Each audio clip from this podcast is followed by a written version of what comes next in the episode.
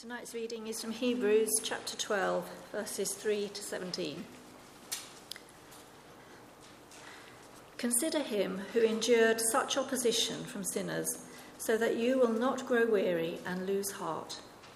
In your struggle against sin, you have not yet resisted to the point of shedding your blood. And have you completely forgotten this word of encouragement that addresses you as a father addresses his son? It says, My son, do not make light of the Lord's discipline, and do not lose heart when he rebukes you, because the Lord disciplines the one he loves, and he chastens everyone he accepts as his son. Endure hardship as discipline. God is treating you as his children. For what children are not disciplined by their father? If you are not disciplined, and everyone undergoes discipline, then you are not legitimate, not true sons and daughters at all. Moreover, we have all had human fathers who disciplined us, and we respected them for it. How much more should we submit to the Father of spirits and live? They disciplined us for a little while as they thought best, but God disciplines us for our good, in order that we may share in his holiness. No discipline seems pleasant at the time, but painful. Later on, however, it produces a harvest of righteousness and peace for those who have been trained by it. Therefore, strengthen your feeble arms and weak knees. Make level paths for your feet, so that the lame may not be disabled, but rather healed. Make every effort to live in peace with everyone and to be holy. Without holiness, no one will see the Lord. See to it that no one falls short of the grace of God, and that no bitter root grows up to cause trouble and defile many. See that no one is sexually immoral or is godless like Esau, who for a single meal sold his inheritance rights as the oldest son.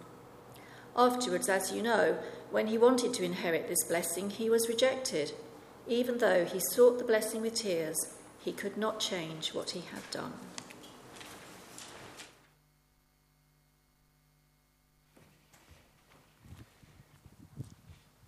Thank you, Nicola, ever so much. Um, it'll be really um, helpful for you, I think, if you keep um, those verses in front of you so that we, as we make our way through them, um, you can follow um, where we're going. We need the Lord's help, don't we? Um, let's pray and ask Him for it. Our Father in heaven, we're thankful for sunny weather, but we're aware that the evil one would love to use this heat as a way to distract us. And so we pray, our Heavenly Father, that by your mercy you would work powerfully amongst us this evening. Please, would your Spirit take your written words and apply it to our lives. Help us to be humble and help us to be encouraged. In Jesus' name we pray. Amen. How do we keep going as Christians when facing opposition. The original recipients of this letter had faced much adversity for following Christ. Back in chapter 10, we read these words Remember those earlier days after you had received the light, when you endured in a great conflict full of suffering. Sometimes you were publicly exposed to insult and persecution. At other times, you stood side by side with those who were so treated. You suffered along with those in prison and joyfully accepted the confiscation of your property. At this point in history, the Jews, well, they were well respected by society. And so to come out of Judaism and into Christianity like these believers had done so, well, that was bad news for you. I mean, it led to you facing a hard time. And so, as verse 3 of our passage puts it this evening, do look down, there's the potential of them growing weary and losing hearts. Or, or, later on, as verse 12 puts it, they have feeble arms and weak knees. You'll know that much of the language from Hebrews borrows imagery and makes us think of the athlete in the long distance running race. As we read last week, run with perseverance the race marked out for us. Well, tonight the image is of the struggling and exhausted runner. You might remember um, a few years back those pictures from that triathlon in Mexico, Jonny Brownlee, the British athlete, leading the way. And yet, as he turns the corner into the final straight, he's wobbling all over the place, limbs everywhere. He's exhausted and about to collapse. That's the image of the Christian life for these believers, struggling to keep going. Why? Well, because of opposition. Now, compared to many Christians throughout history and many Christians across the world today, we've got a relatively easy time, don't we, when it comes to opposition? And yet, it's still not easy for us. And maybe you can identify with the words in these chapter. And perhaps you're weary from the constant comments from your friends, from your teachers, from your family, from your colleagues because you follow Jesus. Uh, or perhaps you're, you're losing heart as we see society push to accept everything and everyone, but not those who want to remain faithful to Christ. Perhaps you have feeble arms and weak knees, spiritually speaking, as your invitations for next weekend are, are met with rejection and mockery. And the very temptation that we face as we're treated differently, as we're marginalized and pushed to the side, is to leave the track Um, or at least to go quiet, to grow lazy, to enjoy the immediate pleasures of sin rather than motoring on towards the inheritance out of fear for what we might face. Well, the good news is that our, our, the aim of this passage this evening is that we might be strengthened, verse 12. Strengthen. Strengthened so that we might keep going as Christians when facing opposition, but more than that, more than just surviving through the opposition striving. Verse 14, do you notice that? Make every effort, strive onto holiness. Strengthen uh, and strive. That's the aim, that's where we're going to come back to. But how do we do that? And how do we be strengthened? How do we strive onto holiness when facing opposition? Well, verses 3 to 11 give us two things to consider. Two things to consider for us this evening. Now, at this point, it's worth me saying that even if we're not facing opposition right now, this passage is still essential for all of us to face. Why? Well, well, firstly, we may know of Christians who are facing a tough time for following Christ. How do we keep going as Christians through opposition? May not be a question that it's on our mind right now, but it may be a question that a Christian brother or sister is asking. A question that a dear brother or sister is asking whom you could encourage. Remember, Hebrews is a corporate letter, isn't it? Not written to individual Christians. It's not me and, and my Christian race over here and you and your Christian race over there. It's us running together. And we might need to listen to these verses this evening about opposition for the benefit of other believers. And but secondly, I take it that all of us will at some point go through suffering for following Christ. In fact, the passage tells us that true believers will do so. And so we need to listen. The reality is that it's much harder to think about what the Bible says about suffering when in the suffering. And so we need to get our thinking right before the suffering. We need to get our thinking right now. So, how do we keep going as Christians? How do we keep going as Christians when facing opposition? Well, as I say, two things to consider. Here's the first verses 3 and 4. Consider him who endured opposition Consider him who endured opposition. When we're going through a tough time for following Christ, we, we may think no one knows. I'm all alone, and no one has a clue as to what I am going through. That's not quite true, is it? Verse 3 Consider him who endured such opposition from sinners the author wants us to lift our eyes from our situation and to look to Christ. He is the one who knows what it's like to suffer opposition. He is the one who knows what it's like to go through the most unjust opposition. Verse 4 In your struggle against sin, you have not yet resisted to the point of shedding your blood. Yes, these guys have gone through a very tough time. They've been publicly ex- insulted, they've been put in prison, they've lost their possessions, but Christ, well, he faced that and a lot more. His endurance in hostility, well, it took him to the point of shedding his blood. He went to the cross for you and for me. Whatever we may go through in this life for following Christ, we need to remember that the one we follow has gone through it first. And we need to remember that the one we follow has gone through greater suffering. Mockery, teasing, a loss of friendships labeled as extremists, difficult things for us, but nothing in comparison to the shameful crucifixion of the Lord Jesus Christ. When going through hardships, consider him. Think about him. Bring to mind the opposition that he went through. Contemplate and weigh up the endurance that Jesus Christ went through. That'll help us to not grow weary. Consider him. Consider him who endured opposition. That's the first thing. And but more than that, we need to see more. Because in order to make sure that we endure oppositions, we need to make sure that we think about hardship and opposition in the correct way. We need to, secondly, consider hardships as discipline. Verses 5 to 11. Consider hardships as discipline. Now, before we go into this section, I think it's worth um, me saying a, a couple of things, if I may. Firstly, we're not addressing everything that the Bible says about suffering this evening and we're simply going to try and see what God says to us in, in Hebrews 12.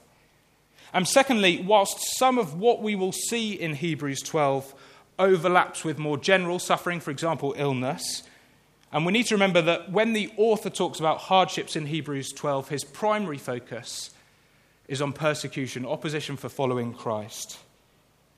And, and thirdly, there might be some things in these verses that are hard for us um, especially if we're facing a time of opposition. Again, that's why it's especially important that we listen if we're not facing opposition. And, but if we are suffering, then let me just remind you gently the aim of these verses is that we might be strengthened. Strengthened so that we might then strive on. And so, with these few things in mind, do follow along as we pick up at verse 5. And have you completely forgotten this word of encouragement that addresses you as a father addresses his son? It says, My son, do not make light of the Lord's discipline, and do not lose heart when he rebukes you, because the Lord disciplines the one he loves, and chastens the, everyone he accepts as his son.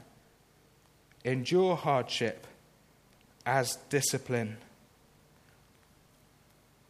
How are we to think about hardships for following Christ? How are we to think about persecution? Well, I take it from that little phrase in verse 7 that we're meant to think about hardships as a form of discipline. Do you see that? Endure hardships as discipline. Hardships are a form of training. Just look down to the end of verse 11. You'll see that little phrase there those who have been trained by it.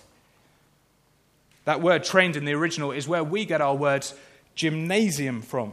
This evening we're thinking about the gym, we're thinking about hardships, we're thinking about training. We're to consider hardships as discipline. That's the big picture. Now let's dive in. And I want us to see three things about this discipline. And so, therefore, three things that are also true of hardships. And the first is that discipline is from the Lord. Discipline comes from the Lord. Do you notice it in the Hebrews? In, sorry, in the proverb? That quotation there in verse 5 and 6. Do not make light of the Lord's discipline. Verse 6 the Lord's disciplines. If we need it again um, in, the, in the Hebrews passage, it's there in verse 10. God disciplines. It's pretty clear, isn't it? It is the Lord who disciplines. God is in the business of disciplining and training us. And I take it, therefore, that if discipline comes from the Lord, And if the way that the Lord disciplines is through hardships, if we're to consider hardships as discipline, then do you see where we're going? We put two and two together. Hardships and persecution are given to us by the Lord. Don't mishear me, please. God is in no way morally responsible for the evil done to Christians. His holiness and, and perfection aren't compromised in any way.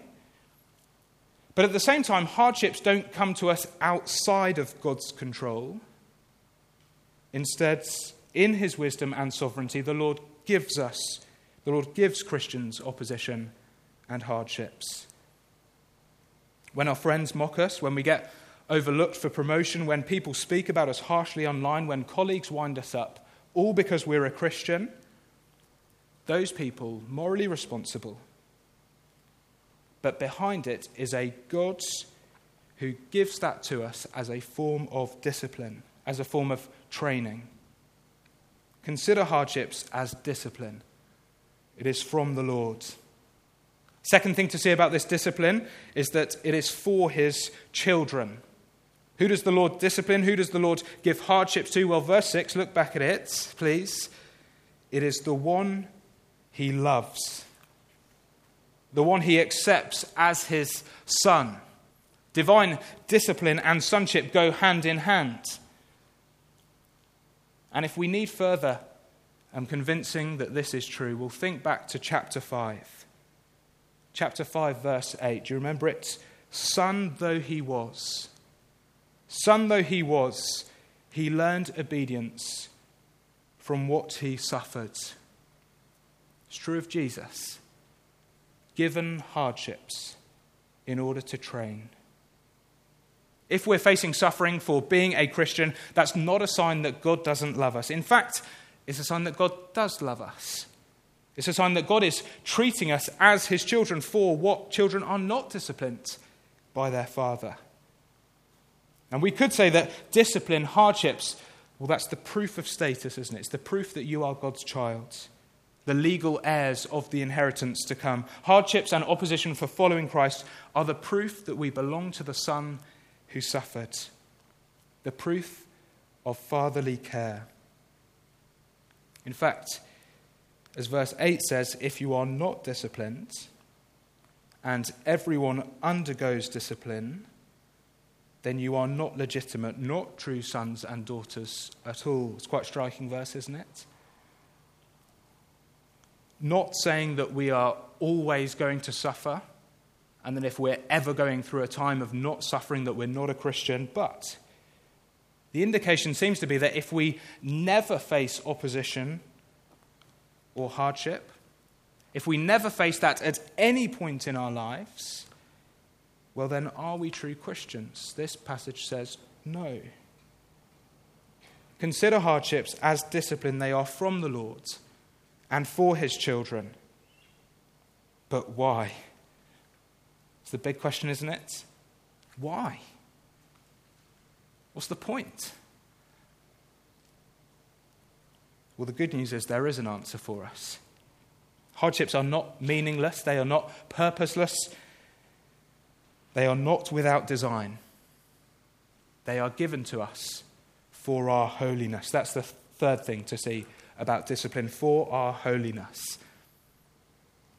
Verse 9 Moreover, we have all had human fathers who disciplined us, and we respected them for it. How much more should we submit to the Father of spirits and live? They disciplined us for a little while as they thought best, but God disciplines us for our good, in order that we may share in his holiness. Now, for some of us, these verses about discipline and our human fathers may cause great pain. Some of us may have had parents who neglected discipline. Others may have had parents who were inappropriate in discipline. What the author has in mind here is the kind of discipline that, is, that we respect, that we're thankful for, and the kind of discipline that trains us and guides us. But even the best human discipline from the best human father wouldn't have been perfect. Our human fathers disciplined us as they thought best. Sometimes that might have been of benefit, other times it might not have been. But look again, our heavenly Father Notice the comparison human father, heavenly father. Our heavenly father disciplines us for our good. And that good is that we may share in his holiness, that we might become more godly. Discipline is the proof of status, but it also has the purpose the purpose of making us more like God. Like the carpenter who takes the block of wood and chisels away at it in order to form the image that he wants to. Well, likewise, God takes the events of all of our lives out of love and gives them to us to chisel away sin in order to form us in the image of his Son. When through fiery trials your pathway shall lie, my grace all sufficient shall be your supply. The flame shall not hurt you. I only design your dross to consume and your gold to refine. The irony, therefore, is that as an enemy, as an enemy opposes the believer in order to destroy the faith, well, God takes that opposition and uses it to grow us in godliness. Now, of course, we may not see the value in the present. In fact, the author is very real. Did you notice that? In the present, it is not going to be pleasant. It is going to be painful. I, I looked at some of the training schedules that Olympic athletes have. It is nuts, incredibly painful. And yet, I take it that the medal at the end is worth it. Discipline and training from the Lord are not pleasant in the present. The author doesn't try and, and lie to us. Later on, however, it produces a harvest of righteousness and peace for those who have been trained by it. When going through suffering, we're not necessarily going to understand the value of it. We're not necessarily going to understand how God is using this to grow us to be like Him. And so our job is to believe. Believe the promise that God is using this for us, for our good. Trust. Trust that one day we'll be able to look back and see how God has used that to grow us in our patience, in our love for others in our security being in heaven rather than on earth. Consider hardships as discipline from the Lord for his children, for our holiness. This might challenge our, our thinking a little bit. A couple of ways it, it might do so. See, we're tempted to think when we look out in the world and we see persecution, what do we think? We think God has lost control. No. These verses say that God gives hardships in his sovereignty. We're tempted to think that the Lord shows us his love and care by making it everything easy for us. No. The Lord shows us his love and care by giving us hardships. We're tempted to think that opposition and hardship are, are bad for us. I wonder if this pa- passage challenges that. Should we see them as something that are good for us? if I can put it like that. Not as something to be evaded, but as something to be embraced, maybe. Not that we're just going to go and deliberately wind people up just to face a hard time. That's not what I mean. But uh, as something that we should face with willingness and, and acceptance rather than resentment and bitterness. What do you reckon? I'm sure we'll be able to come up with other ways these verses challenge our thinking. Why not do so after church? But do remember that the shift in our thinking, important as, as, it, uh, as important as it is, the shift in our thinking is not the end goal. The end goal, strengthen and strive. That's our third and final point. Strengthen and strive. Verse 12, therefore, because of everything that we've just seen in verses 3 to 11, therefore, strengthen your feeble arms and weak knees. See, as we get our thinking right, as we consider him who endured opposition, as we remember that opposition is not a sign that God has lost control, as remember that opposition is proof of our status and that it has a purpose, well, that is going to strengthen us. It's going to enable us to make level paths for our feet to run on, not paths that go up and down, not paths that go left and right, but a level and straight road so we can keep going forward to glory. And I wonder if you notice the corporate language here. Strengthen your feeble arms and weak knees. Make level paths for your feet. Why? Well, not just so that you keep going, do you notice? But so that the lame, presumably Christians who are struggling more than us, so that the lame may not be disabled, but rather healed. It's quite striking, isn't it? You be strengthened as an individual Christian. Why? Well, because that's going to have a massive impact on another struggling Christian. Uh, the rippling of effect of you being strengthened is that another Christian is going to keep going. And I guess we know this from experience, don't we? Uh, aren't we just so inspired when we hear of Christians around the world keeping going even under persecution? Their strengthening strengthens us, our strengthening strengthens them. I think it begs the question, doesn't it? Whether you're struggling in the Christian race or not, do you have Christians running alongside you? Christians who know and who really know how you're doing. If you've struggled in the past, but in God's grace have kept going, is there someone in our church family whom you could get alongside with right now? And you could say, Come on, let's run together. I've been strengthened, and so I'm going to help you. Strengthen and also strive. Verse 14 make every effort. Strive, make every effort to live in peace with everyone and to be holy. Without holiness, no one will see the Lord. Do you remember the purpose of discipline? Holiness. And if, if that is what God is doing in hardships, if that is what God is doing through all of the events of our life, then that should be our aim too. Since God, in his sovereign plan, is pursuing our holiness and righteousness, we'll therefore work with him and not against him, row downstream and not upstream. Pursue peace and holiness because that is what God is doing. And again, it's, it's so striking that this is a corporate thing. This see to it phrase that comes up is the same word that elsewhere gets translated exercise oversight. All of us are to have oversight. All of us are to watch out for one another. We're to have a shared energetic zeal for fighting sin. We're to care about how other Christians are doing in the battle for godliness. See to it that no one falls short of the grace of God. See to it that no bitter root grows up to cause trouble and defile many. See to it that no one is sexually immoral or godless like Esau. The bitter root, you have to flip back to Deuteronomy 29 a little later on. In the context there, you'll see that it's speaking about a person who presumes they will be okay even when they persist in going against God. See to it, the author says, make sure that no one in your church is presumptuous in thinking they're okay when they're not living a godly lifestyle. This presumption is a root. It's secretive. It starts underground. No one knows about it. But then it springs up like roots do and not only that, but it spreads. Do you notice that? It can defile many. Again, corporates, not individualism.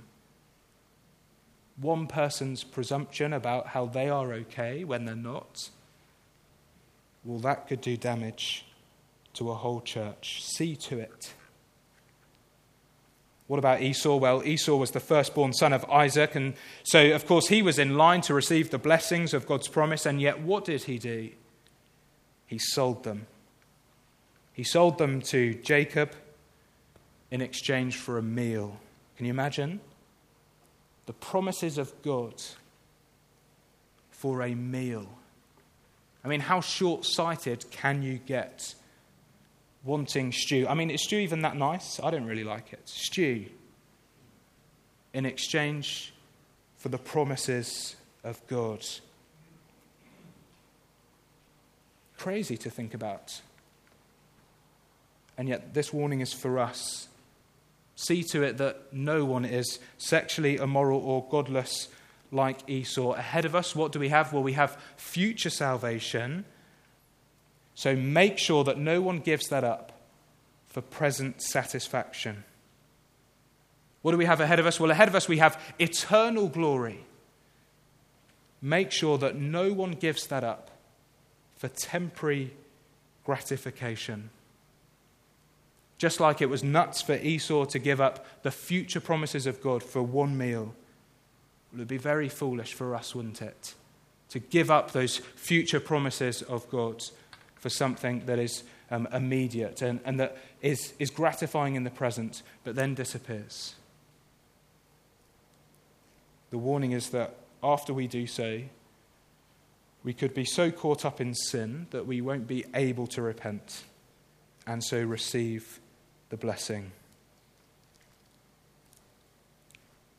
Again, I think it begs the question with the, the corporate nature of these commands do you have Christians around you seeing to it? Making sure that you're fighting sin, that you're striving for holiness? And do you know how other Christians around you are doing in their battles with sin? Uh, are we challenging one another to make every effort? Are we praying for one another in, their, in this area? Strengthen and strive. It's difficult to do that, isn't it, though? As we face opposition, as we face persecution, as we face marginalization, the thing that we want to do is not be strengthened. We want to sort of feel weak. And the thing that we don't want to do, well, we definitely don't want to strive. We want to grow lazy and to go back to the side of the track and to stop running. So, how do we do it? How do we keep striving? Sorry, how do we um, be strengthened when hardships leave us weak? How do we keep striving for holiness when facing a hard time? How do we keep going in the face of opposition? Well, we do it together. We do it together as we consider him who endured opposition. Think about Jesus, remind one another of him. And we do it together as we think rightly about opposition, as we consider hardships as discipline from the Lord's for his children and for our holiness. Let's pray together.